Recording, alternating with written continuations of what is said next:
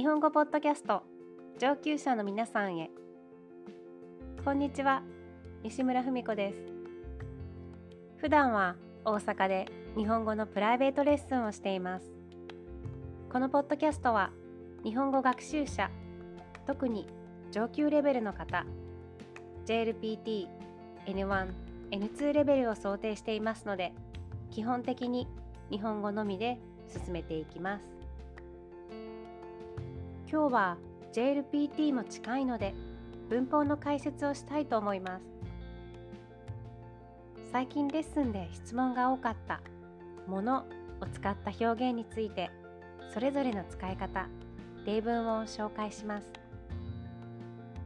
まず1つ目は「何々ものだ」です。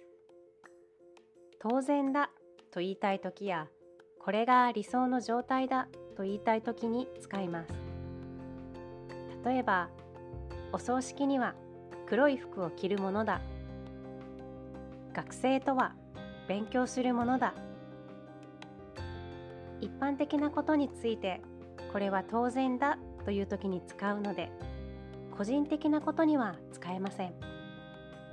山田さんは真面目なものだ。これは少し変です。日本にいるすべての山田さんが真面目だ当然だと思っている人なら使ってもいいですがやっぱりちょっと変ですね。2つ目は同じような使い方で何々というものだです。これは常識だと強調したい時に使います。1ヶ月で英語がペラペラになるなんて無理というものだ。女性は家事をして当たり前というのは古い考えというものだ。時々すぐに外国語がペラペラになりますよというコマーシャルや宣伝を見ますが私としては語学に近道はないと思っています。これは常識だぞと強調したい言い方なので強く意見を言いたい時に使うといいかもしれません。3つ目。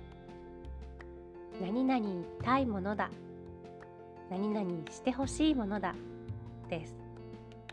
長い間心から願っていたことや希望について話す時に使います。いつか外国に住んでみたいものだ。ニュアンスとしてはやりたいしたいんだけどちょっと難しそうだなという気持ちの時に使います。自分のことではなく他の人への願望や希望なら早く戦争をやめてほしいものだ。もう少し掃除を手伝ってほしいものだ。このように使います。心から願っているんですが直接相手に伝える時には基本的に使いません。直接言う場合はやめてほしいです。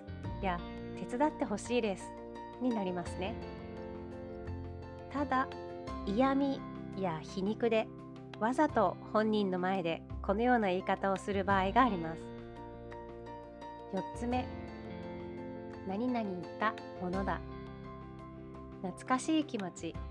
昔の習慣について話す時に使う表現です。学生の時あの店によく行ったものだ。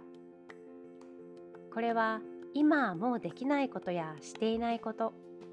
昔の習慣的なことに使うので一度きりの思い出には使えません。昔よくやっていたことを懐かしいと思う時に使います。5つ目は主に話し言葉で何々ものか。もっとカジュアルになると何々もんか。になりますがこれは絶対にない英語の No way に近いですね。諦めるものか絶対合格するまで続けるぞ。私の気持ちがわかるもんかいや私の気持ちがわかるものですか。このように絶対諦めない絶対わかるわけない絶対ありえないとか絶対無理だという時に使います。6つ目は何々もののです。これは何々ということは事実だけど100%想像通りとは言えないなど矛盾したことが後ろの文に来ます。普通の逆説で使う「でも」や「しかし」よりは柔らかい表現です。熱は下がったもののまだ調子が戻らない。給料は安いもののいい人ばかりなのでやめられない。まだ問題が残っているというニュアンスがあります。ものという言葉を使った表現たくさんあるんですが JLPT では同じような表現を並べたかなり意地悪な問題も多いです。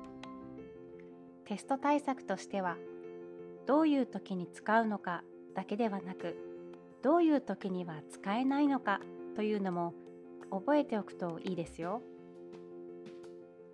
今日はここまでにしようと思います。よければ感想を聞かせてください。